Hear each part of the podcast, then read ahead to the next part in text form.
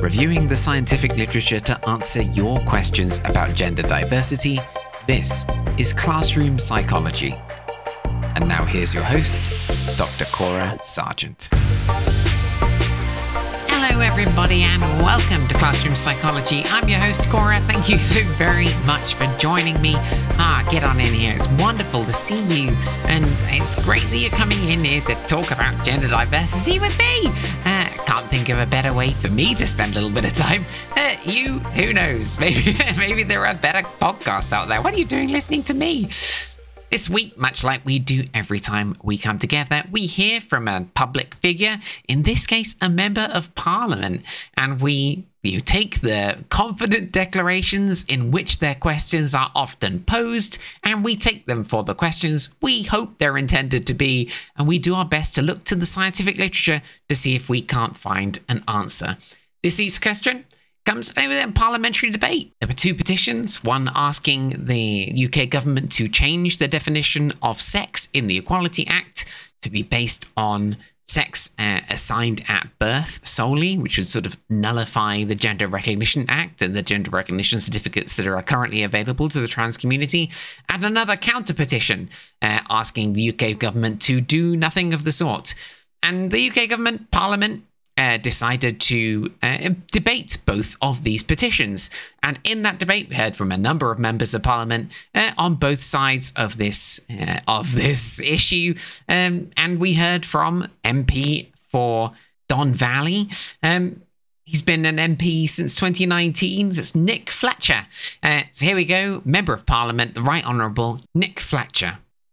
Firstly, we are in a position where some biological males believe they have a right to enter single sex spaces, female changing rooms. Now, I suspect that when many think of this, they think of a grown man, trans woman, entering a grown woman's space. This, to me, is obviously wrong.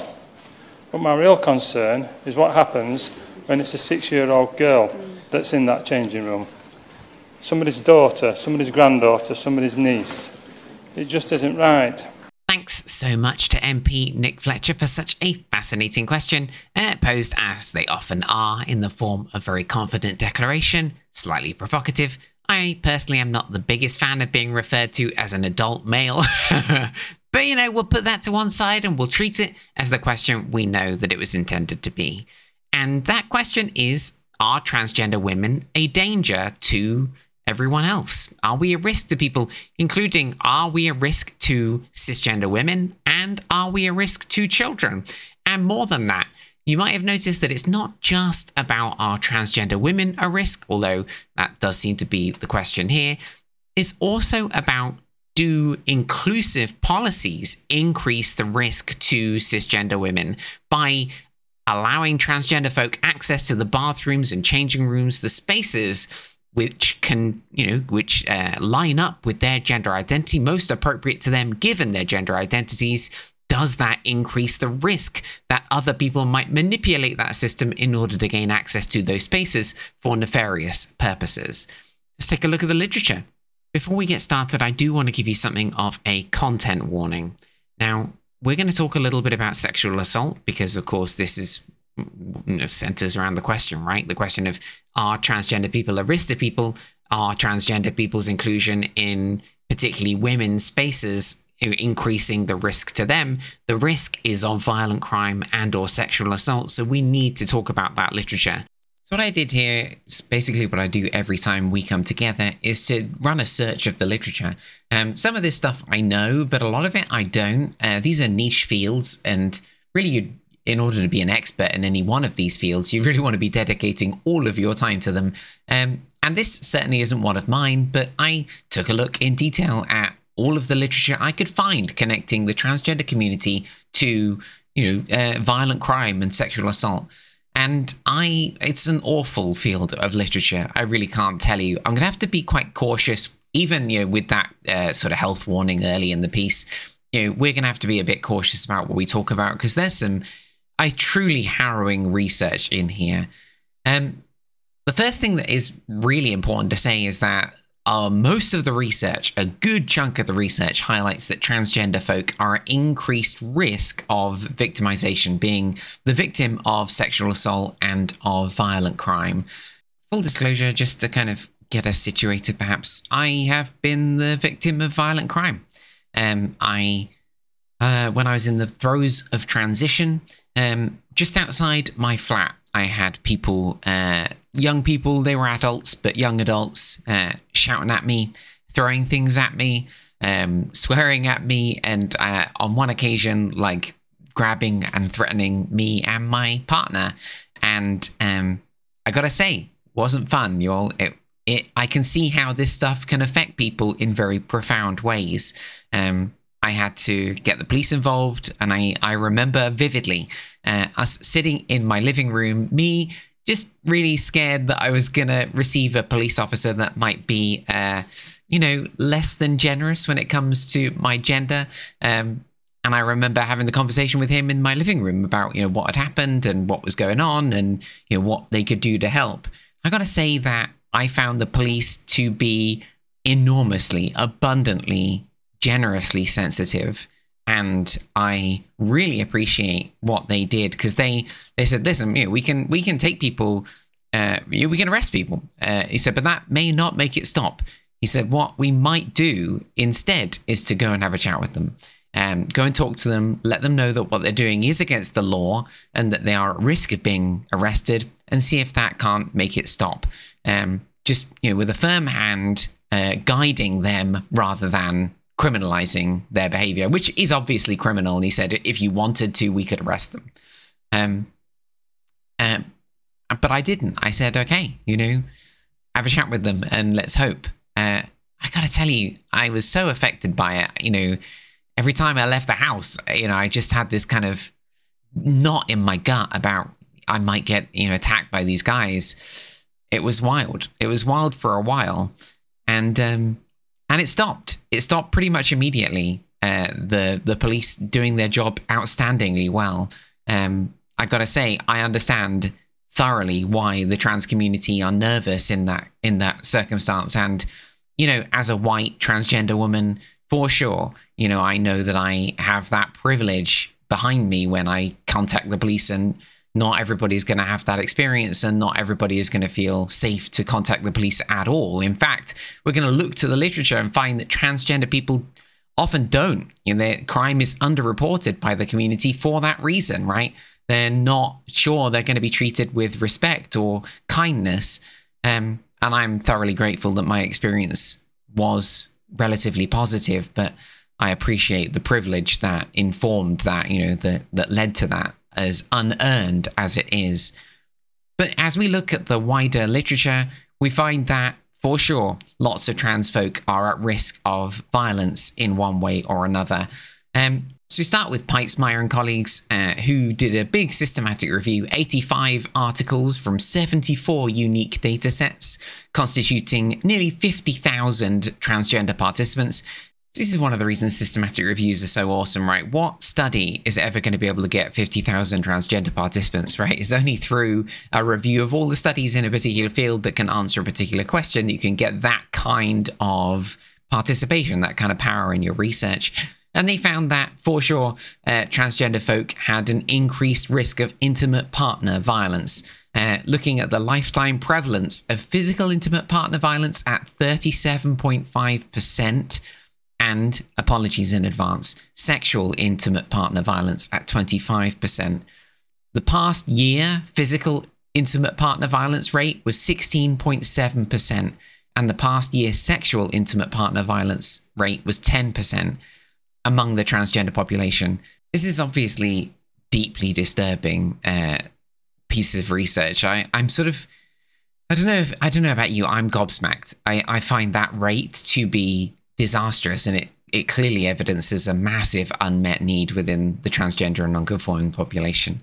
Um, it doesn't stop there though. Uh, you know, this is going to get tough, guys. It's going to get tough, but we're in it together. I'll guide you through it, and just know that when you feel a bit awful about this, uh, I do too. We're in it together.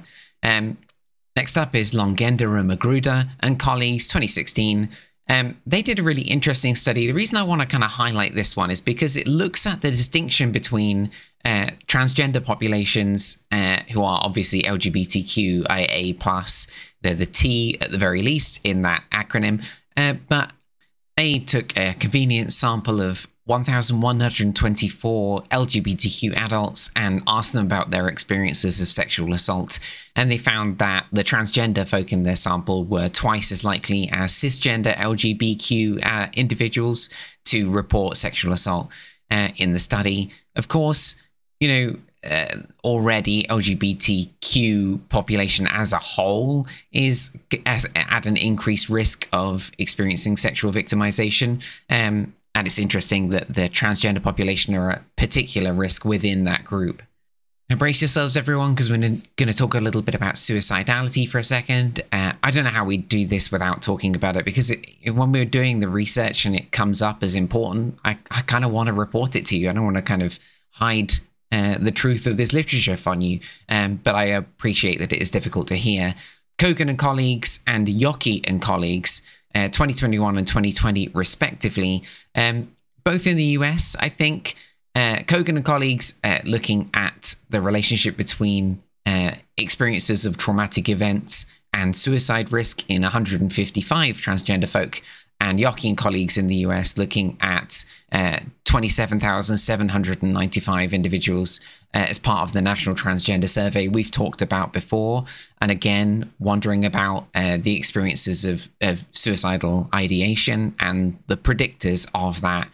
And both studies find that uh, thoughts about suicide, suicidal ideation uh, increase considerably following physical or sexual assault.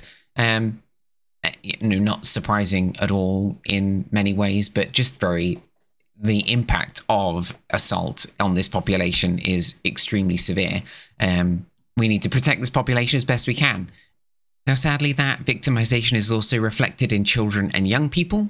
Uh, Price and colleagues, uh, Toma and colleagues, Obradovic and colleagues, Coulter and colleagues, Xavier Hall and colleagues, Ray and colleagues, Grinner and colleagues, all finding that there's an increased risk. That increased risk that we've already described essentially is reflected in an increased risk in childhood um, sort of punctuating this research is Sterzing and colleagues uh, in 2019 looking at polyvictimization rates in sexual and gender minority adolescents in the US. They found uh, they completed an online survey with 1,177 sexual and gender minority adolescents who were currently enrolled in middle or high school, which is, I think, 14 to 19 years of age um, they found that most of the sample experienced some form of lifetime physical assault at a rate of about 81.3%. Bullying in nearly 90% of the population, sexual victimization in 80%, child maltreatment at 79%, and the overall rate for polyvictimizations, that's multiple forms of victimization at the same time, was 41.3%, which is dramatically high, right? That's horrendously high. But that rate increases for people in more marginalized places on the kind of gender and sexuality spectra. So, people who are questioning bisexual uh, or pansexual or queer, much increased rate, or more in the 40s and 50%. Uh, but when it comes to the transgender population, people who are genderqueer, transgender women, uh, and transgender men are closer to 60%. Um, with transgender women at 63% and genderqueer folk at 65%. So, you know, the rate of polyvictimization for this population is offensively high uh, and clear. I mean, I just don't have words to describe this research. I, I can't find the words to describe it to you. Just uh, shocking, I think, is probably the word I would use. Absolutely shocking. Um, of course, it won't be necessarily a surprise to you to learn that uh, folks at intersections of marginalization, marginalized identities um, experience worse outcomes, uh, a higher prevalence rate of, of physical and sexual violence. Eastwood and colleagues in 2021 looking at young transgender women of color, uh, and Staples and Fuller in 2021 looking at uh, adult sexual assault severity among transgender folk of color and finding that the rate of sexual assault is further increased for transgender women and men of color. and particularly for those who are more likely to be perceived as transgender. Now, some research I found quite interesting uh, is that this marginalization or this kind of this risk of assault is worse, obviously, in prison. Uh, and colleagues in 2019 looked at particularly sexual victimization uh, in prison, and they found 315 transgender women who were incarcerated in 27 California men's prisons. So they're incarcerated in men's prisons as transgender women. And they found that there were 198 reported incidents of sexual victimization uh, among those participants. And again, this is kind of also reflected in not even in prisons, in detention centers, uh, in immigration detention centers in the US. All right, so deep breath, everyone. This one is really bad. Uh, it's a great study, an amazing and important piece of work, but uh, gosh, the results are pretty tragic and and uh, took me by surprise. And I know this literature now pretty well. Uh, Minero, Dominguez, Budge, and Salcedo in 2022 they looked at Latinx uh, trans immigrants' survival of torture in US detention. Uh, and their use of the word torture there is not uh, hyperbole. Uh, the descriptions from participants in this study were shocking to me. Um, they got 30 trans participants uh, who self identified as Latinx and had experienced detention at some point in their life in the US. Now, participants were migrants uh, 18 to 52 and were born and migrated from El Salvador, Guatemala, Mexico, Honduras, and Peru between the ages of 14 and 39. Their description of uh, detention uh, has been is is awful. I cannot even describe it to you in detail here because it is simply too awful to share. But these are descriptions of torture, effectively um, being isolated, being placed in what they described as the ice box, which is a cold room with an you know where they don't turn the lights off, which is extremely cold. They have to sleep on the floor under under you know these kind of what they described as aluminium blankets uh, with wet clothes, just unbelievable. Um, it's well worth a read, but I encourage you to do so very carefully with a deep breath because some of the experiences of these young people. I mean, they were, you know, between the ages of 14 and 39, these young people, when they came to the US and were detained, um, their experiences are, uh, without any hyperbole, harrowing in what was described by the authors and by these participants as torture. Now, we're getting into some more really interesting work here. Uh, I wanted to introduce you to another field, which is where transgender folk might be at risk in the criminal justice system, and that's in reporting their crimes. So, uh, Miller and London, 2023, this year, mock jurors' perceptions of child sexual abuse cases. This is a fascinating piece of research. And what they did essentially was to create, they invented a case from real kind of descriptions to make it as real as possible, but it was an invented case.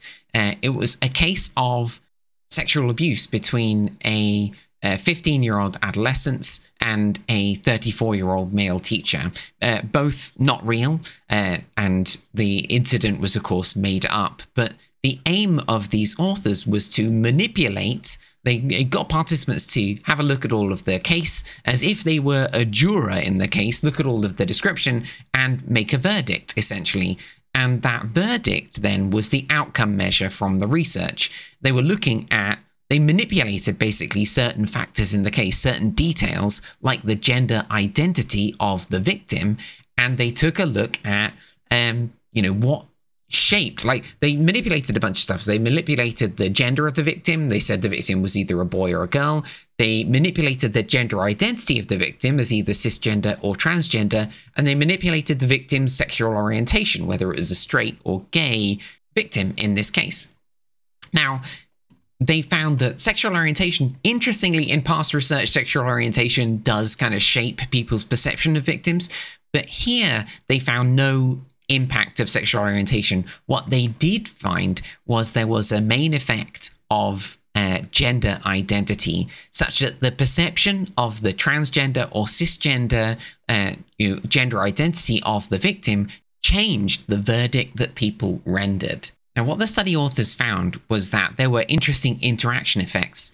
They found that for the transgender community who were gay, those folks were less likely to yield a guilty verdict. And this is what gets really interesting is that transgender girls, in particular, those who were uh, assigned male at birth who identified as girls, were much less likely to yield a guilty verdict than any other group, and they were deemed to be less credible victims. Bearing in mind that these guys didn't manipulate anything about the description, they just manipulated that one thing, right? The the nature of the victim as transgender. And that one piece of information was enough to decrease the credibility of the victim and to be less likely to make jurors, in this case, you know, these participant jurors, return a guilty verdict. Absolutely fascinating. There is another study by Carter and colleagues uh, from the year before, and their work is actually really interesting. They used a very much more descriptive. Uh, they basically gave people full trial transcripts rather than just a, a case vignette. Um, and that was supposed to kind of create more uh, what we call ecological validity, like uh, make it representative much more of real world decision making, right? That's much closer to what jurors would actually experience than these sort of shorter vignettes. Now, they didn't find the same kind of strength of effect, and they put that down to the idea that maybe this was a you know a more realistic scenario but i tend to think that it might be as simple as the fact that they only got undergraduate students to take a look at it so this other study that we just described uh, from miller and london uh, they used a community sample, whereas uh, unfortunately, these guys, uh, Carter and Goodman, as Ratledge Jukes in 2022, uh, not finding the strength of effect here. But I think when you use 223 undergraduate students from a liberal arts college, you're likely to find quite a uh, you know, an inclusive sample. Uh, folks are going to be more liberal. Folks are going to be more inclusive. They're going to have less prejudice towards the transgender community. So while they didn't find the same effect, um, I wonder if it might be because of the sample. Other research in the field, like Sharifpours from 2018, uh, bringing together 186 participants uh, from age of 18 to 70, so a proper community sample. And again, they did find that uh, victim blaming and severity of the crime were influenced by the description of the target as transgender, uh, such that people thought that the crime was less severe and that the victim was more to blame when the victim was uh, described as transgender. And that effect was most substantial for men in the sample, it was much weaker for women, um, interestingly.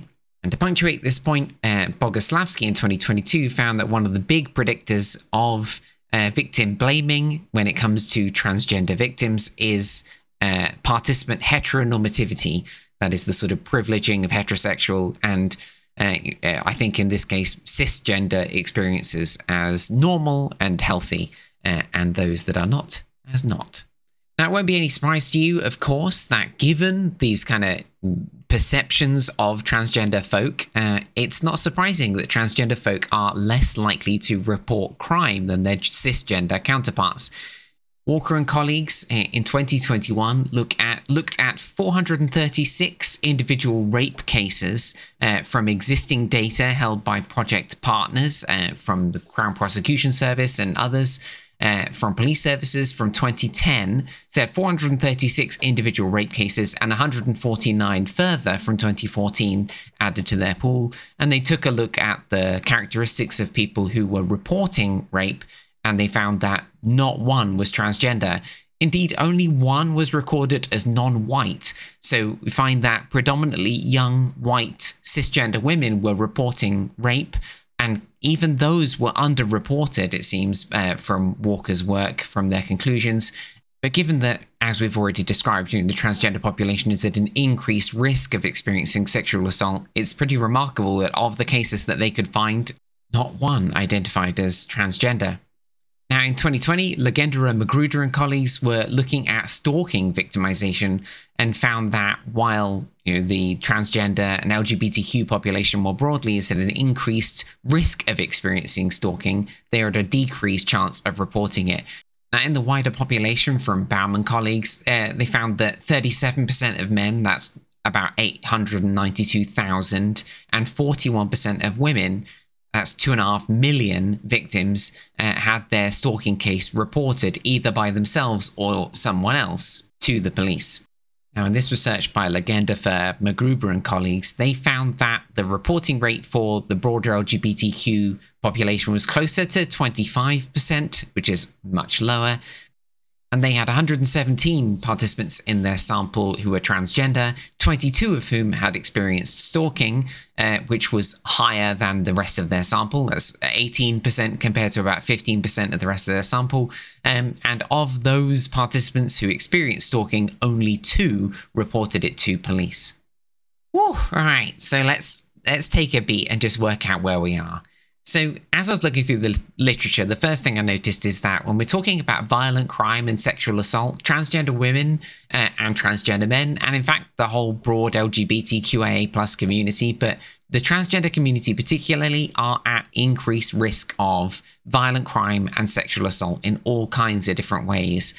We find that that directly translates into children and young people who are at increased risk of abuse of all kinds and it translates into people who are at marginalized intersections. So those at marginalized intersections, transgender folk who are homeless, transgender folk of color, uh, transgender folk who are disabled, uh, are at increased risk of I- experiencing uh, violent crime and sexual assault. And trans folk in prisons are at increased risk, and and trans folk who report their crimes to police. So it seems that you know, transgender folk are very much less likely to report crimes of all kinds to the police, especially when it comes to violent crime, sexual assault, including stalking. Um, and when they do report it to the police, it seems that there is a certain level of bias towards them as victims. They tend to be at increased risk of being blamed, uh, uh, even by kind of independent jurors, uh, and increased uh, risk of their crimes against them being seen as less severe, I think. Um, so, on the whole, we find that there's just you know, sources of marginalization at every turn for this community. Now, I do realize that this episode is going to contribute to this perception of the trans community as victims. Um, I, I don't really want to do that, but I do want to report the the research as I see it uh, as accurately as I can to you. And trans folk are professionals in the world. They have families and uh, and careers and do amazing things. And sadly, they are also the victims of crime disproportionately, particularly violent crime and sexual crime.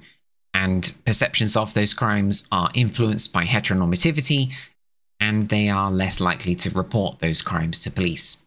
But so far, we haven't really been able to answer Nick Fletcher's question.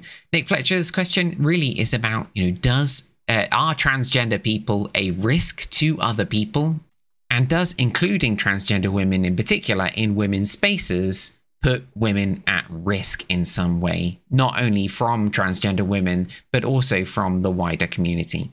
Now, there was one study I found that was, I, I see it used a lot. I see it come up all over the place, uh, kind of highlighting the possibility, uh, basically, because the authors say this, they say that uh, transgender women essentially uh, have higher rates of violent crime than female controls. And therefore, uh, they have a male pattern, in inverted commas, of criminality. Like, direct quotation. This indicates that they have retained a male pattern regarding criminality, end quote. Now, of course, that is a bit of a problem. This is Dhejne Lichtenstein, uh, Boman, Johansson, uh, Langstrom, and Landen uh, in 2011 long term follow up of transsexual persons undergoing sex reassignment surgery. They basically took a look at everyone they could find that had applied for and received uh, sex reassignment in Sweden, and they found 324 people uh, between the between the years of 1973 and 2003. So the the data is a little bit old, um, and they took a look at uh, both sort of non-violent and violent crimes com- committed by that community, right, of transgender folk. And they looked at getting a group of age matched controls, 10 times as many. So they had 191 uh, transgender women and 133 transgender men, and 1900 control women and 1300 control men. And they compared them directly. And what's interesting is they basically found that in their large group of controls, 3,240 control participants, they found 61 examples of or cases of violent crime, 61 events of violent crime. Now, given that they had 10 times as many, they would expect about six incidents of violent crime in the transgender population, and they found 14 incidents of violent crime. Now, it's very small numbers, right? There's not that many transgender people, and violent crime is mercifully very rare. Um, but it's a very small number. And when we're looking at the transgender women in the sample, there were only eight in 30 years, only eight uh, cases of violent crime. Now, of course, you don't really know whether how many people were committing the violent crime, right? So there's only eight events, and it could be that there weren't.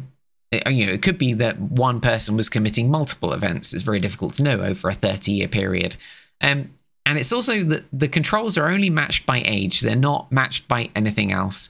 Um, and you know, lots of features of the transgender population that mean that they don't really represent the wider population.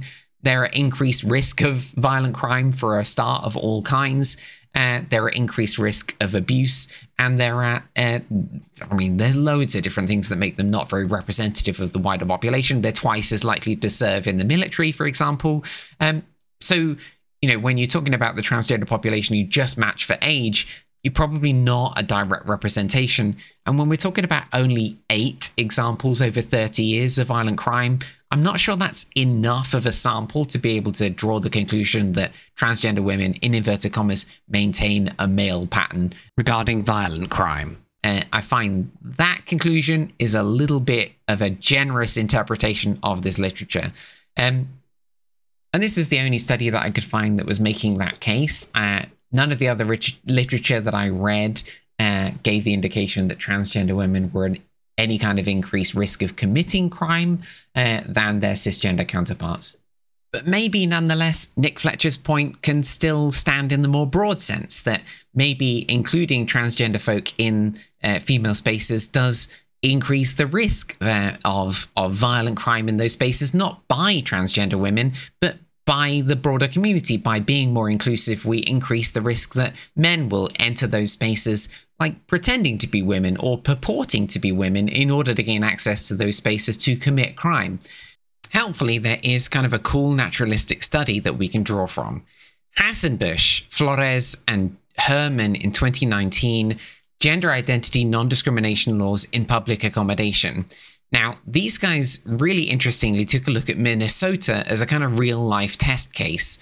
Now, uh, gender identity inclusive public accommodations non discrimination ordinances. Whew, that's uh, a tongue twister. No wonder they shortened it to GIPANDOs.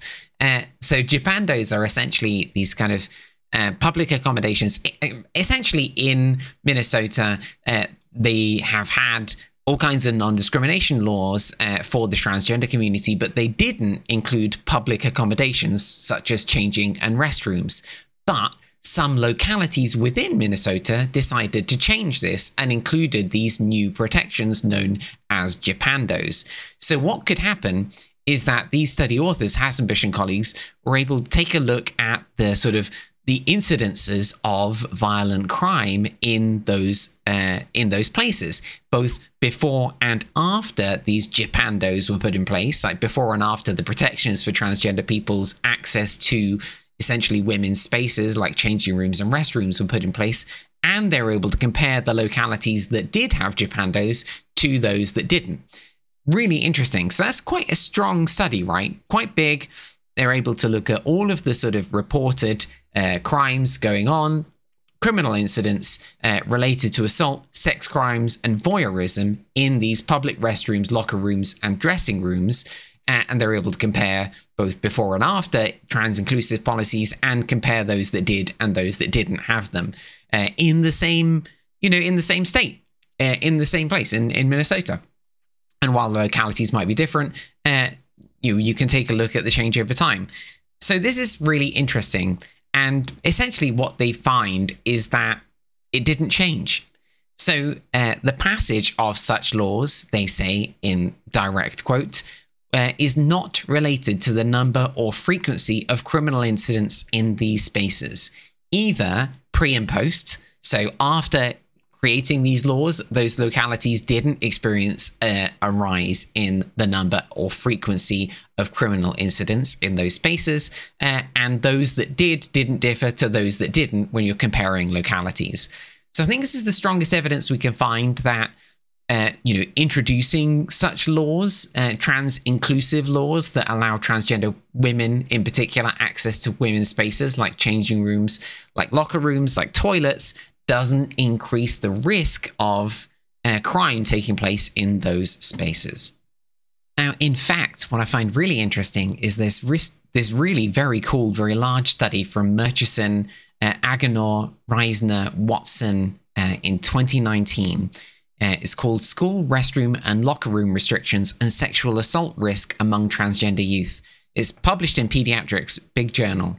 Uh, they had just shy of 30,000 participants in their broad survey, but they limited the actual sample to 3,673 participants who were in the grades uh, 7 through 12. That's 12 to 17 years of age and who reported a an either transgender or non-binary identity. So, you know, we know each other pretty well now. You know the literature pretty well if you've been following along uh, over the many weeks we've been doing this.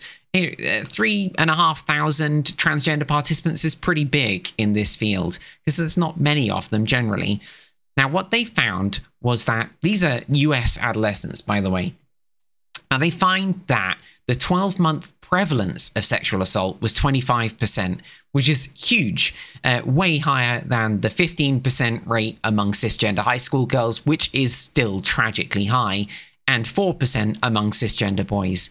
Now, here's where things get really interesting. They compared youth experiencing non restricted access to those single sex spaces and those youth who experienced restricted access to those single sex spaces, who had restricted access to restrooms, locker rooms. So, for example, trans girls who weren't having, who didn't have easy access to the locker and restrooms, you know, toilets of the, uh, you know, women's toilets, essentially, to girls' toilets they found that restroom and locker room restrictions in school were associated with a greater risk of sexual assault. 1.2 times the risk of sexual assault for trans boys, 1.4 times the risk of sexual assault for non binary youth assigned female at birth, and two and a half times the risk of sexual assault for transgender girls, which is absolutely fascinating. So, now there's a couple of possible uh, explanations here they did find that sexual harassment fully mediated the association between the restrictions and sexual assault risk.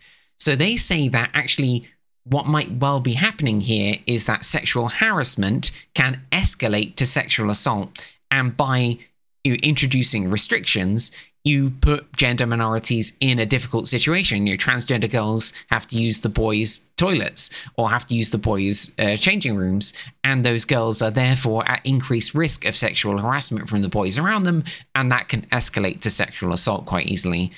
The other possibility here is that you know uh, places that have restroom or locker room restrictions are going to be more like exclusive of the transgender community so it's possible that you know less inclusive environments more broadly increase the risk of sexual harassment, which can escalate to sexual assault. Also, another possibility is that the, the sort of restroom and locker room restrictions and the policing of those also puts students at risk of being outed as transgender, which itself increases their risk of sexual harassment and then sexual assault. So, you know, what we find here is that implementing these kind of restrictions actually might put transgender people at increased risk of sexual harassment and ultimately of sexual assault. And finally, Weinhardt and Stevens uh, and colleagues, they basically found that from 127 youth between the ages of 13 and 20, they found that the experience of feeling unsafe in bathrooms due to your appearance or your gender identity is associated with lower resilience and lower quality of life compared to those who felt safe. So we find here that LGBT youth feeling unsafe in bathrooms because of their gender identity, you know, it has a deleterious effect on their quality of life and their well being, their resilience. So I hope we have come to something of an answer to Nick Fletcher's question here. Nick Fletcher, a brilliant uh, question posed. You know, do transgender people make people unsafe? Are transgender people themselves these grown men, as Nick Fletcher described them, transgender women? Are they a risk to the women around them? And does their inclusion in female spaces increase the risk of those spaces for cisgender women, uh, even if it's not from the transgender community itself? And what we find here is that I don't think that's the case at all. This big Minnesota study highlights that introducing protections for transgender women to use female spaces does not increase the risk of crime, violent crime in those spaces, or voyeurism or sexual crime in those spaces. And in fact, it reduces the risk to the transgender community, right? It reduces the risk of uh, sexual harassment, reduces the risk of sexual assault, improves their well being, makes them more resilient, uh, improves their quality of life because you're producing like protections for transgender people to access the spaces with which they identify, the ones that are right for them. That's right. That feels like home. That's what I am, right? And in fact, as we look at this literature, we find the very opposite that this is a community that needs those protections because transgender people are at massively increased risk of violent crime and sexual assault, both children and young people in school and adults. And there are increased risk of unconscious bias in criminal proceedings, and they're unlikely to report crime at the same rate as the cisgender population. So you know, transgender folk need our protection as best that we can provide it. We need inclusive spaces, and ultimately, we need to provide a world where everyone, everyone can find a place to belong. Thanks so very much for joining me. This is Classroom Psychology. You are very welcome here, and I look forward to seeing you as always in the next one.